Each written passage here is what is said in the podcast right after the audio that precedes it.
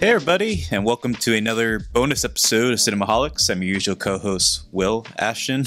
Uh, Jon Negroni is uh, unfortunately not here again. I'm given the keys to the car once more.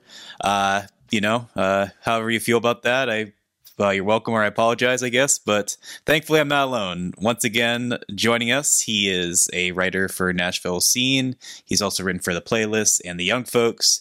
You know him, you love him it's Corey Woodroof. How you doing, man? I'm good. I'm. It's nice to be loved. I guess. I mean, yeah. I'll, I'll take it. Um, I think uh, the last time I did this was this summer. Uh, I was on for the me and John did one on Bo Burnham Inside. Oh yeah, which I don't think you've watched yet. I have not watched Bo Burnham Inside. Uh, that is another Netflix release, though. Um, mm-hmm. It is. Yeah, I might. I don't know. I've debated whether I'll watch that for my end of the year because I assume it's going to be on some top 10 list or something, right? Yeah, I'm still trying to debate whether I'm going to put it as a movie or not. Like, it's difficult. I mean, it's like they put it in theaters for the cachet of being a movie. Yes. So I don't know. I if I were a purist, I'd say it's a Netflix special, but they're clearly yeah. trying to make it a film or have film credibility. So yeah, yeah, yeah, yeah. Yeah, I, I would say it counts. It's there have been Netflix specials, or sorry, uh, mm-hmm. stand-up specials. I mean, that have been theatrically released, so it's not out of the norm.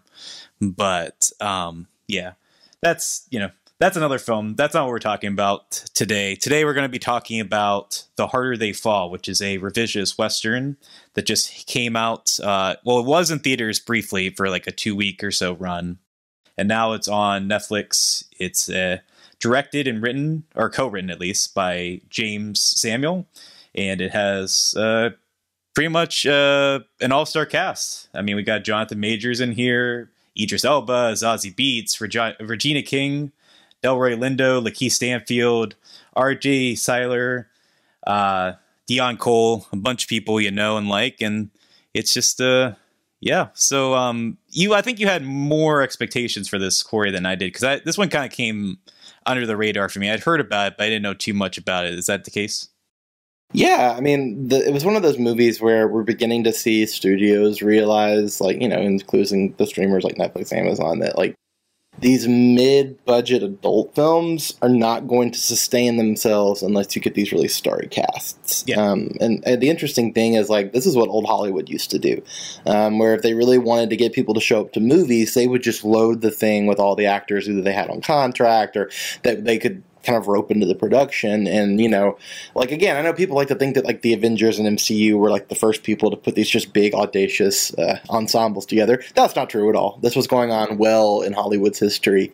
Um, you know, and and it, that style of building ensemble kind of faded out a bit when you began to see actors get bigger pay raises, and they would kind of become more star centric. Like instead of having eight really cool actors in one movie, it would be like one and you know then you would kind of structure the entire plot and because that's what you had the money for. And then when the age of the real like bona fide movie star came in and particularly you know when you began to get ip involved and when you know those kind of single starring action movies and dramas really kind of came to fruition kind of post new age like you it, it became very out of date and it was hard to get that many actors together because it was just so expensive but now that Hollywood has kind of shifted away from the movie star centric environment more towards like an IP thing, where someone has put before, like instead of you know Ben, you know Ben Affleck being a major movie star who gets people to show up to movies, now it's like Iron Man that's and Batman are like the big quote unquote celebrities driving business. So you're beginning to see actors more willing to like take less pay in order to do these types of movies where they can more showcase their talents. And because again, I think people forget that like actors want these movies to survive. Like this is not just an issue where it's just like they just want to do the superhero movies. Those pay well, but they don't provide much of an acting challenge as opposed to kind of what's classically trained in the art. So uh, you're beginning to see these like really really starry you know dramas and mid-budget films and westerns and comedies and all this start to come out that you know have a lot of these really cool actors in them because they're all taking pay cuts in order to keep these things going. So I think with Netflix, who obviously can pay people what they want, um, they've got a really cool, promising cast some really cool established people, some folks who were clearly on their way up. And like this was an example to me of like all these really exciting, cool people coming together. And obviously the director Jamie Samuel hadn't made anything yet. So that was kind of you know not in a major cinematic way um, but that was really why i was just so excited. And i love westerns so it's probably of course, one yeah. of my favorite genres of, of filmmaking. And you know that's one of the ones where it's like i really have gone and seen you know a good bunch of the stuff that's came from the past. And i feel decently versed in it. Maybe not like an expert but i know kind of the history of the genre and how it's evolved. And it just seemed like a cool opportunity. But my biggest thing is like of all the genres like that's the one i want to see in the theater the most. And i had the opportunity to do that with this one. So that was partly why i was also kind of excited when i knew for sure that was going to happen yeah i'm a bit jealous uh, i actually just saw it at home there were a couple theaters near me that were playing in theaters but i didn't find out about that until uh, when it was a little bit too late but yeah this one i mean netflix has been i think slowly kind of pushing their stuff into theaters uh, you can see Red Notice right now in theaters. Uh, Tick Tick Boom is going to be in theaters and uh, limited engagement. Uh, pretty soon, Power of the Dog is going to be in theaters. But yeah, this one is one of their most bona fide blockbusters, which, as you mentioned, is um, exciting because uh, Jeymes Samuel uh, is, and I don't know, we should mention at the top, I don't know if that's exactly how you pronounce his name, but I'm just going off of Google for that one. But yeah, Jeymes Samuel as I think you said his name, his stage name is the Bullitts. He's um, primarily known as a musician. This is his first film. He directed, um, I think, a few short films prior to this. But yeah, he really got like I don't exactly know what the budget is. Let me see if I can look it up. But I mean, he got quite you know the cachet for a first feature film, and you know certainly he's trying to really prove himself with this first film in a lot of respects. Uh, and the fact that he got such a esteemed cast is uh, more than commendable. But yeah, at the same time, like you mentioned, it does seem like Netflix is, you know, continuing to kind of establish themselves as a premier studio. They don't want to just be known as uh, just a you know kind of run of the mill streamer because I think there is, even though it's you know the name of the game right now, there is kind of a stigma, I guess, with that as far as cinema is concerned. People are just like, mm. oh, like especially as, as far as the Academy is concerned, it's just like, oh, uh, you know streaming movies are considered less than. And uh, it, I do kind of find myself amused, like when you mentioned that people are coming to westerns now uh, to avoid superhero movies, because in a way, you know, back in mm-hmm. however many decades ago, westerns were the name of the game, and people did yes. like character dramas to avoid doing westerns, and yes. now it's kind of come full circle. So now people are doing westerns to avoid superhero movies. uh, yeah, so.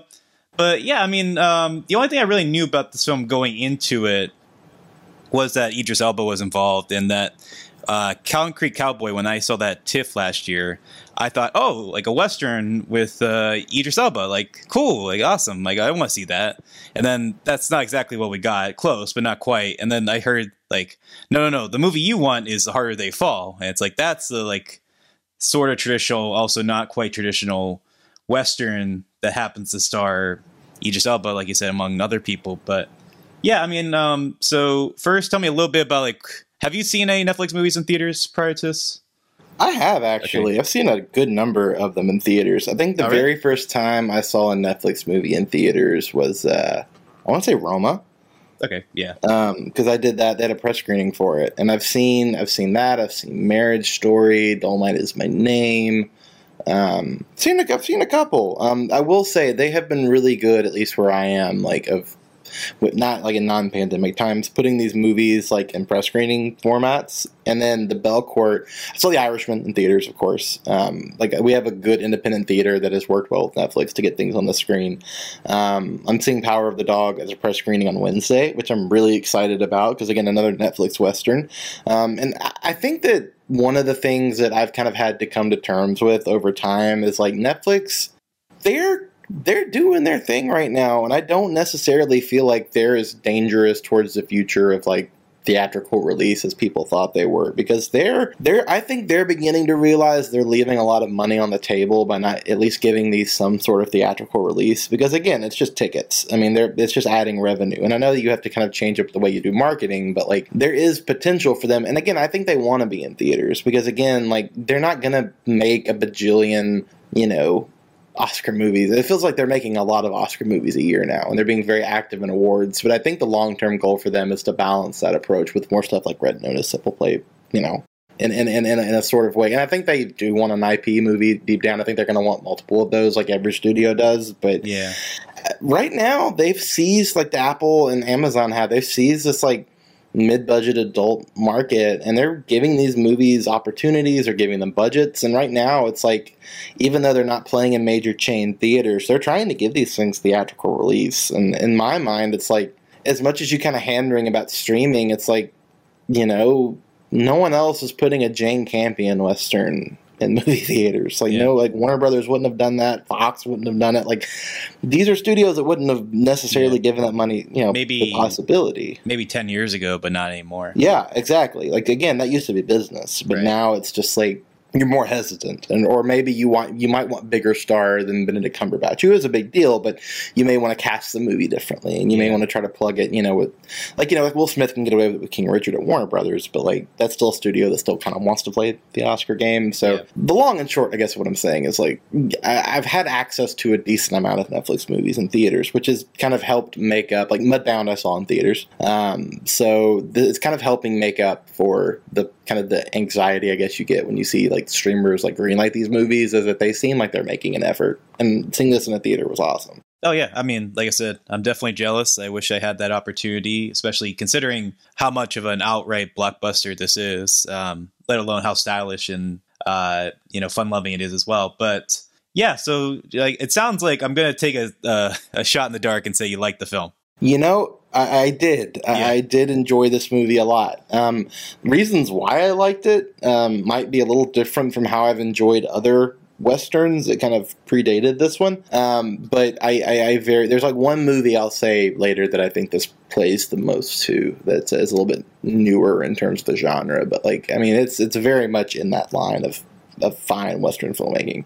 Yeah, I mean, it does. I mean, I think deliberately kind of tread a line where it, it's hitting certain Western beats or certain expected Western beats, certain like characters fit into certain archetypes, playing to like certain expectations, but also, like we said, it's a revisionist Western. I think I'm assuming the movie you're referring to is probably Django Unchained. Um, as far as Actually, no. Oh, okay. Um, I, I think Django Unchained is, and you know, feel free to disagree with me.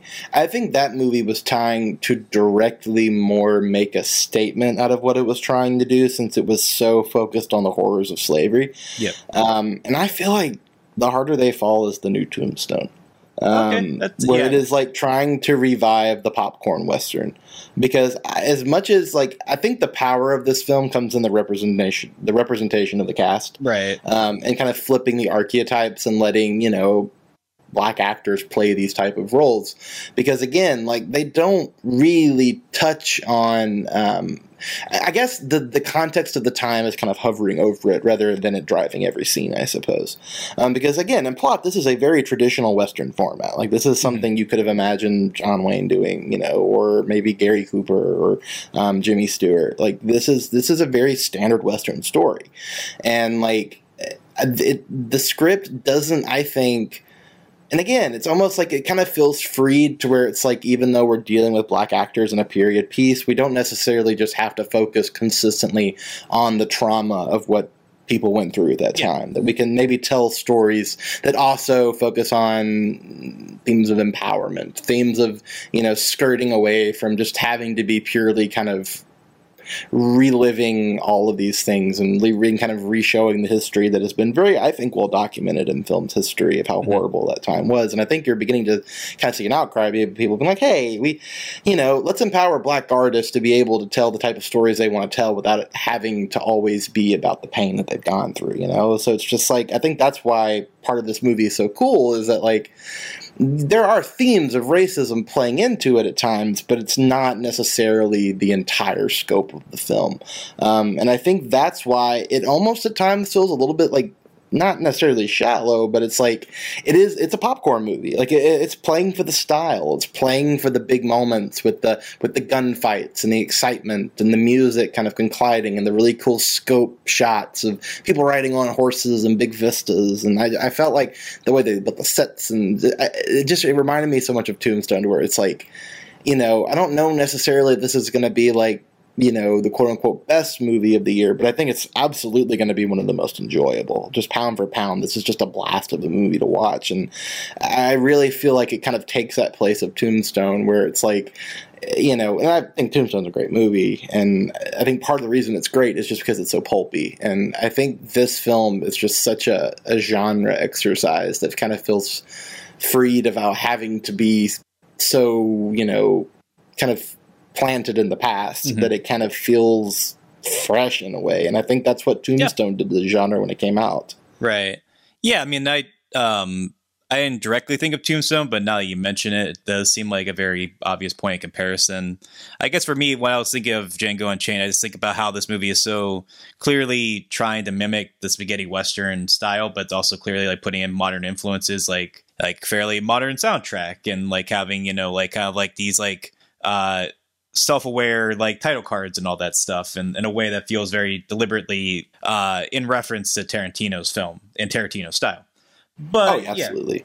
Yeah, but yeah, because like I think you're getting to something that I found very interesting about the film, which is that watching it, I was kind of wondering, it's just like, okay, is there like a greater political message that it's trying to say as far as like you said, like with Django Unchained, there's a clear like Tarantino's trying to say a lot through the character of Django, and I mean, however you feel about the film, he you know has message you want to say and whether you feel it does it well or not. Uh, I think he makes that point come across. Whereas, like with this film, like you said, it feels like it's more about honoring a uh, time honored genre, but incorporating mm. and making it more inclusive in a way that we just simply haven't had too many opportunities for, mm. you know, a prominently black cast like this to be in these parts and be an ensemble like this in a way that like i said it, it feels it, it, it took me maybe a second to realize it but something i did find very sort of cathartic about the film is that it is able to just kind of be its own thing without the mm-hmm. pressure mm. of feeling like it has to do all these different things at once it's like by existing it of itself is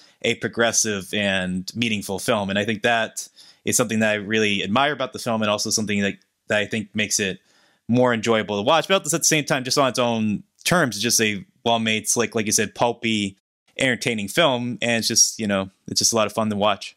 Yeah, absolutely, and I think that you know I think people have kind of contextualized the Western in that spaghetti format now, to where it's like if you're not thinking of John Wayne, that's the immediate thing that comes to mind, which is so interesting in the history of the Western because the spaghetti Westerns at the time were kind of these very cheap productions that, you know, like if you saw in Once Upon a Time in Hollywood, that like yeah. actors would flock to if that was kind of their last resort. And now they've become, you know, obviously because of directors like Leone, like they've become image bearers almost into right. what people kind of think westerns are. And I, I, think that this film it plays a lot of tribute to the spaghetti western, of course, and it, it feels very Tarantino.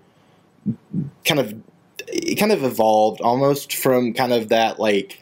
Because again, you know, between Tarantino and Robert Rodriguez, they're the main two directors I feel like that came out in the '90s and like paid homage to all that kind of, mm-hmm. you know, like remix second.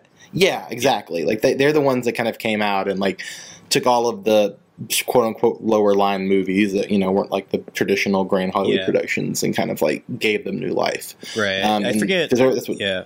I, no, sorry, I didn't mean to interrupt. I was just gonna say I, I, was trying to remember if that was Jon or me that used that term, but I feel like yeah, like when I watch a Tarantino film, I feel like I'm watching like a remix of cinema, like all these classic influences. Yeah. Like let me just kind of put my own little spin on it. Yes. So, sorry, not and, to interrupt. And honestly, Scorsese did the same thing. I mean, I feel like we, sure, we so often, yeah. yeah. I mean, film is a it's it's an evolving dialogue with the past. And I think that's why when people kind of like thumb their nose at some of the more modern directors who like kind of break off the past. I mean, that's the whole language of film. It's like you know, it, it, it's a continual conversation between all these different artists, between like what what they liked, what they didn't like, what they did, how they're kind of pushing forward what they did. I mean, again, like one of my favorite movies from the '90s is Swingers, and that does a complete like open homage to Reservoir Dogs and talking about the, the, the, the, habit that movies got into trying to copy that format, which in and of itself, you know, Tarantino robbed a bunch of things to make Reservoir oh, Dogs yeah, from the past. So it's just like, you know, and I think that's why movies like this are cool is because Jeymes Samuel is clearly trying to do some of what Tarantino was doing, but I think he's pretty well versed. I mean, I, I kind of caught some some kind of general like plot themes of stuff you find in like Howard Hawks and John Ford, and you know um, that style of you know the, the the golden oldie i suppose which obviously those films have to be looked at in proper context of when they were made and what they're saying. And i think that one of the cool things about the western is you can go back and say oh I know some of these movies are the John Wayne traditional. There's racism. There's a lack of proper context. But a lot of the old westerns are incredibly smart movies that are trying to say some really progressive things. Like, I mean, goodness gracious, the totality of High Noon was just a huge commentary on the blacklist that was going on in Hollywood. So it's just like, and then, you know, when Hawks made um, Rio Bravo, he was having a commentary between, I think, as kind of they've talked about, of you know responding to High Noon and you know the the difference of the way that Wayne and them viewed Hollywood. It's just you know the history of the Western is so interesting because you know it was very subversive while at the same time being incredibly dated. And I think that when you know people like Peckinpah started to really show you what the West was actually like, um, and I think John Ford did a little bit of that in The Searchers, um, but the way that he kind of depicted Wayne as kind of against type because he's a very dark character in that. And but when Peckinpah, especially with Ride the High Country, I mean, putting those two guys in there that have been like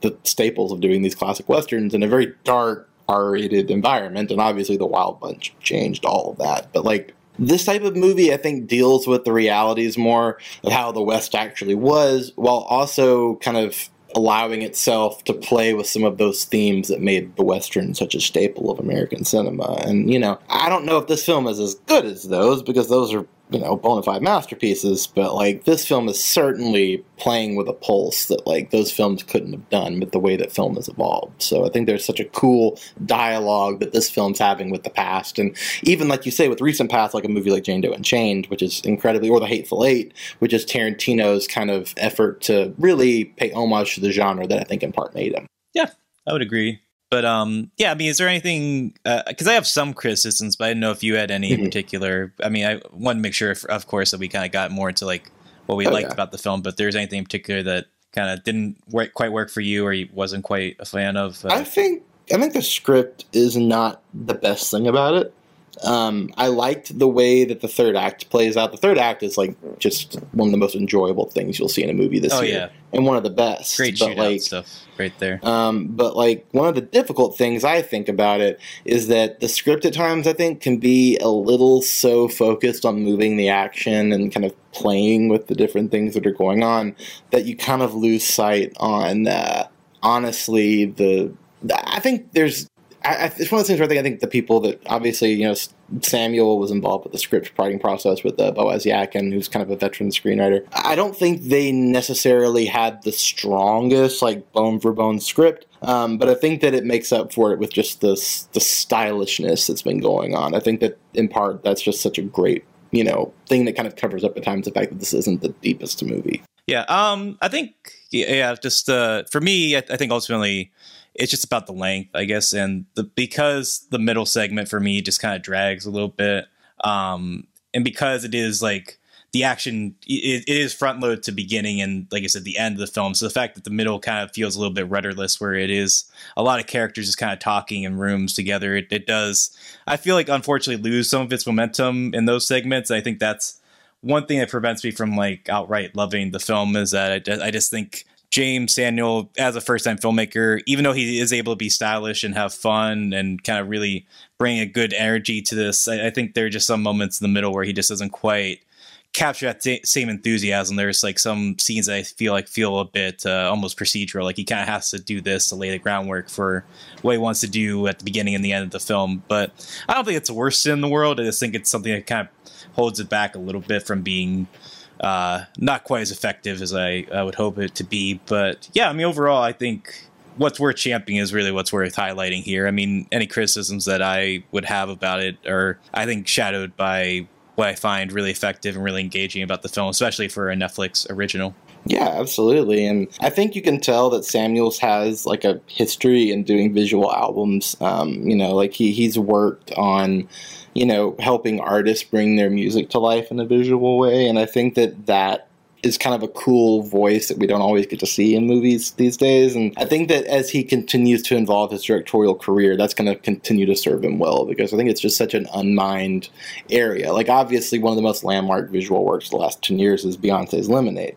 And this reminded me a lot of the way that it's kind of that music video we format. And we've seen directors come out of you know, music video careers and make films, but the way that Samuel kind of almost infuses more of how do you make the music video and cut the music video. And I think at times, like, you know, I'm surprised it wasn't more economical with its run length um, because of his history there. I thought that, but I thought that the editing was really strong and the way that he kind of weaves everything together. Yeah. Um, I didn't really, I couldn't tell that it was that that long. I think the movie just kind of flew by for me because I was so engaged. But like, Sure. um, I, I definitely feel like that if the film had had like a stronger script, it could have been like great. Yeah. But as it is, I think it's an incredibly good film. And um, when you have that ensemble that's so stacked, like it, Elba was my favorite part about it. I think just the presence and the gravitas Mhm. and just the the way he built a character without saying a lot, just with his body language and the way that the script kind of that's one thing the script does really well is build around him and kind of create this atmosphere around this kind of villainous character who's so much more complicated. Um, I always loved Majors. I thought he was good, but honestly, outside of Elba, the best performance to me was Danielle Deadwyler, um, who plays Cuffee, who's kind of a kind of a kind of a very subtle gunslinger who's Mhm. not very you know people underest overestimate her and or underestimate her and she's actually probably the best shot of any of them Yeah. at the end of it but like uh, there's such a she like is someone i didn't really know before this and she was so good and her presence was so strong to where like she would be in a scene with like these big actors and not act all of them and that was just such a cool little thing that Yeah. um, I think she will definitely get some more. Uh, and then she's on a, a Tyler Perry soap opera called The Haves and Haves Not, um, and I'm curious if uh, her career is really going to take off after this because she's she's had a nice little career so far, but I, I think that there's a lot more uh, coming her way, and there is because she's going to be in the uh, film about uh, uh, Emmett Louis Till's mother, Oh yeah. obviously Emmett Till, the horrible situation that happened there. Um, she's the star of it. So, Huh. um, and uh, Chinonye Chukwu, who did Clemency uh, in 2019, I believe that came out. Um, Viola Davis film about the death penalty. That's a big role for her. Yeah. So I think that something may have gotten said somewhere that's like, hey, this person's really good because I think Yeah. she was like clearly one of the best parts of the movie. Yeah, I mean, I was, I would say it's probably the, best find of the film, and certainly, I think, Yeah. like you said, like I think the fact that she's able to hold her own with these really, you know, powerhouse actors, whether they be, you Mhm. know, established veterans like Delroy Lindo and Idris Elba, or Yeah. you know, up and comers like Jonathan Majors and Zazie Beetz, but also giving a fairly subtle, often intuitive performance at the same time is a, a great credit to her as an actress in this Mhm. film. Um, yeah, no, I think the performances in general are often quite strong. I think I think almost by design the villains are maybe a little bit more interesting and charismatic Mhm. than Jonathan Majors and in this but that's nothing against Jonathan Majors. I just think he kind of gets stuck with the kind of more He's been better, but he's Sure. still good. yeah, I think he fits the bill. I think he gets Yeah. what you what you need out of him for this. It's kind of like I think Lakeith Stanfield and Idris Elba and Regina King are probably having a little bit more fun with their roles because they get a little bit more like kind of scene chewy parts. But hmm I don't think anyone's walking out of this like feeling underutilized, which is what something I really No. respect about it, especially from Yeah, the main yeah. cast. Um, but yeah, I think uh, that's kind of my general roundabout thoughts. I think it's a well-made, entertaining film. Maybe not like the most profound entry in the genre, but certainly one that I think provides a lot of fun thrills and proves to be a good uh, showcase for its uh, first-time filmmaker. But is there anything else you want to say before we wrap up? I wish they would make more movies like this because I feel like when people make westerns, I think the best western of the last five years was Scott Cooper's Hostiles.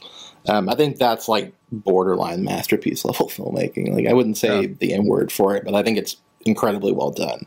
Have you seen Hostiles? No, actually, we were talking about that in my other Yeah. bonus episode. Funny enough to tie it together, we were talking about that during Yeah. Antlers because we covered that's Hostiles is that's a good movie. Is it? Yeah, I mean, oh yeah, Hostiles that's the only awesome. uh, the only Scott Cooper film I haven't seen. Surprisingly, No, that is if you hop on it like soon, I think you'd really find a lot in it. Like I think it's a movie that came out at a really weird time in the award season. Yeah, it didn't it was really like a- position itself. yeah. But and then the distributor isn't even around. It was Open Road that did it, so it was like oh yeah, that's right. Yeah, because it, it kind of just like farted into theaters, just kind of just Yes. like yeah, here it is, And it's like, Yes. what do we do with this? I don't know. and Is it it's, awards it's film? excellent. Yeah. like it was. I think one of the best movies that came out that year. Like I wish I could have redone my top ten and seventeen because it would have been pretty high up on it. Like it's it's great, but like I, I think a movie like that is excellent. But I think that people, when they approach westerns, it's kind of like the Assassination by Jesse James approach, where it's like it's very serious, it's very dour, um, focusing on just the grimness of what it was like to grow up to be in that era. And certainly, it was not always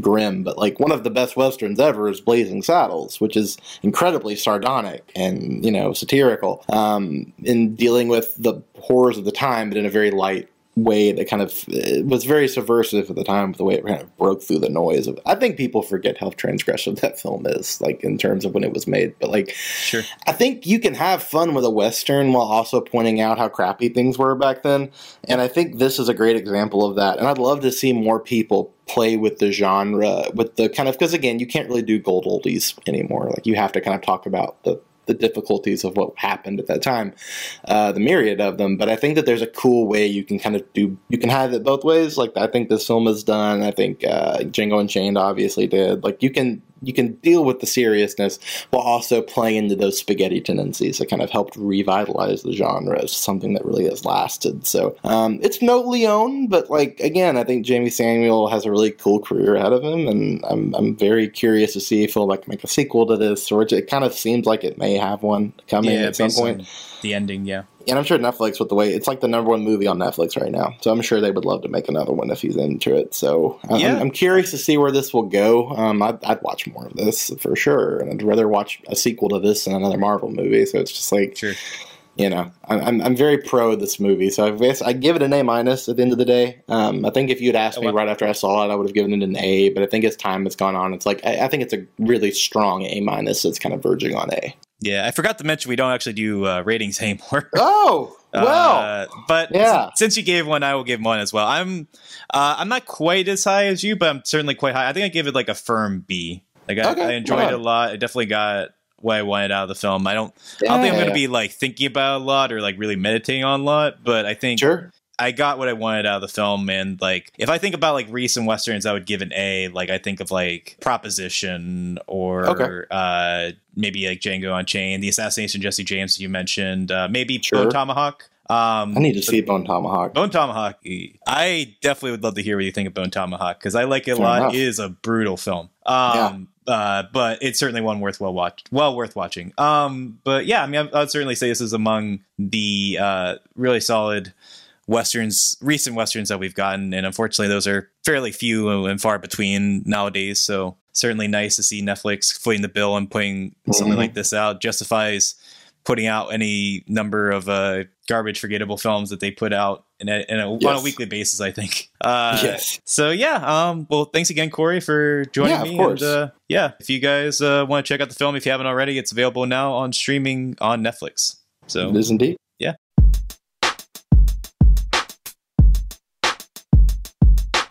Thank you so much for listening to our show. Be sure to subscribe to Cinemaholics on your favorite podcast app of choice or find us on YouTube. See you all next time.